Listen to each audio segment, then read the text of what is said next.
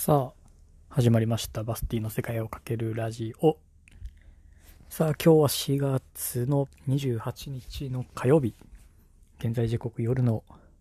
9時ちょっと前となっております。さあ、今日もね、10分間、何か思いついたことをひたすら話し続ける、この番組やっていきますよと。さて、えっ、と、今日から自分のこの居場所が変わって、ちょっと生活のルーティンがまた一つ、えー変わる節目の日でございます。まあ、とはいっても別に住む場所が変わるとかそういうことでもなく、ただ、えーいる部屋が、まあちょっと今日を機に、まあ変わってますんで、ちょっとね、この収録の環境がまた、なんとなく見慣れない感じになってます。まあまあまあ。まあなのでちょっとね、収録の時間と、えー、場所もいろいろ考えなきゃなっていうところです。まあ外で撮るもよし。こうしてここで撮るもよしと。まあちょっといろいろ考えてやっていこうかなと。と、そうだ。あの、サッカーの話をね、いくつか前回で本当はしたかったんですけど、えー、っと、まあ、ヨーロッパもかなりコロナウイルス、まあ、すごいことになって、で、あの、ロックダウンだなんだとまあやってるんですけど、一応、えーその回もあって少しずつ一応収まってるっていう判断なんでしょう。えー徐々にヨーロッパ各国、えー段階的に外出できるように、まあ、なってくっていう中で、まあ、ヨーロッパ欧州サッカーも、えーうまくすれば5月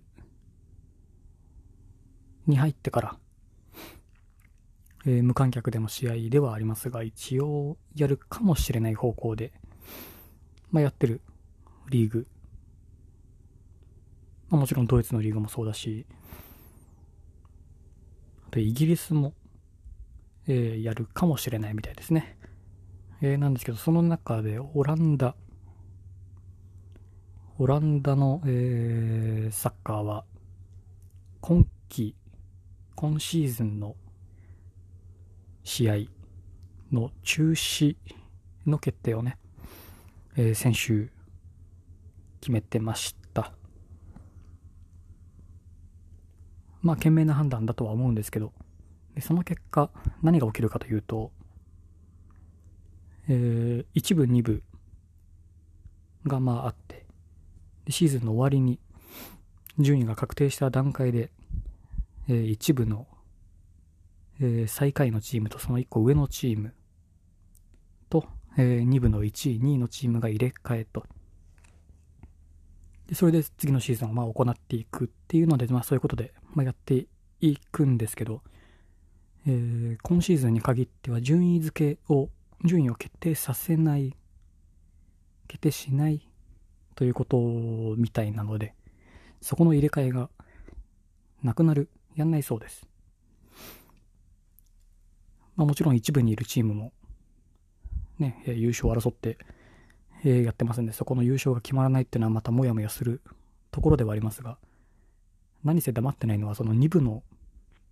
上位にいるチーム。2部から1部に上がるために、えーまあやっていく。っていう中で結局、今シーズンに限っては入れ替えがない。なので、やっぱり抗議が起こってるみたいです。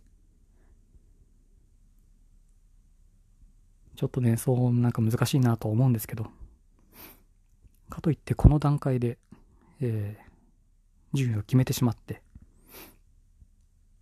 一部と二部の入れ替えがあったとしても、そうなると今度は一部の、その、下の方にいるチームから抗議が来るだろうし、まあ中止をせずに、無観客でやれるだけやるっていうのもまあ一つの判断でもあるしっていうので、まあオランダはそういう決定を下したみたいです。でね、そう。えー、イタリアは5月の半ばから、えー、個人競技のスポーツは一応解禁、解禁とするみたいです。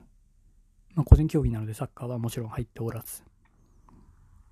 となると今度はイタリアのサッカー協会のおえ、なんかあの偉い人、偉い人が、これはなんか差別じゃないかと。今度はそう言い出して。なので、まあ差別というかなんというかってとこではありますけど。まあ個人競技のみ、えー、5月の半ばから開始をするらしいですね。と、えー、ヨーロッパで言うとチェコ。チェコは結構5月の頭からサッカーはもうやるみたいです。えー、まあ、4月現在、ほとんどのサッカーリーグ、えー、延期を、えー、まあやってしているわけなんですけど、ベラルーシのサッカーリーグに限ってはまだ普通にどうやらやっているみたいで、えー、まあ観客も普通に入れて、選手同士の握手だったり、あの、っていうのも全て普通にやっているそうです。それもそれでちょっとびっくりはしましたが、まあ、ベラルーシまだそんなに、なんですかね。まあ気抜いたらまた偉いことになりそうな気もしますけど、そう、まだベラルーシだけは唯一、えー、サッカーのリーグは普通に続けているみたいです。まあ一応ウェーファーからすると8月の末までに全ての日程を消化したいと。で、ドイツなんかだともう6月の頭とかにかもしくは5月の中旬ぐらいにまあ再再開ができればなと、まあいった話になってるみたいなんですけど、そうなると過密日程で日程を消化しなきゃいけなくなる。えー、中2日ぐらいで、えー、試合をこなしていくようになるみたいで、えー、普通は1週間に1試合、内心2試合、まあぐらいなんですけど、それをこう、1週間で3試合ぐらいは、まあ、こなすようになるみたいで。で、そうなると、えー、まあ、パフォーマンスが悪くなって質が悪くなるよね、と。いったことで、一応、選手交代の枠を3人から5人に、1試合あたりの、一応その、マックスの交代できる人数が決まってますんで、それが3人から5人に一応増やすっていう案もあるみたいです。まあそれはそれでいい案かなとは思ったんですけど、いかんせん自分の応援してるチーム、バイエルミュンヘンにおいては、控えの選手が全くいませんので、少数制でね、そうやってるので、えー、おそらくユース校、ユースにいる子たちを使いざるを得ない、まあ、デビューさせてあげれるっていう言い方もまああるかと思いますけど。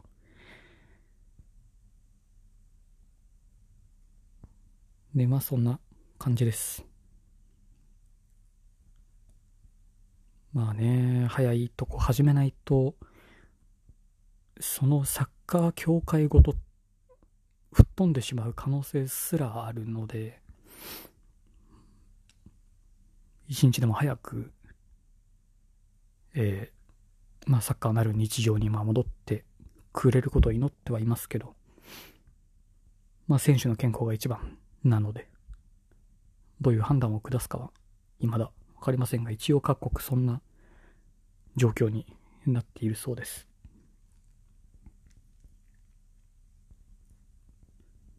なところですかね。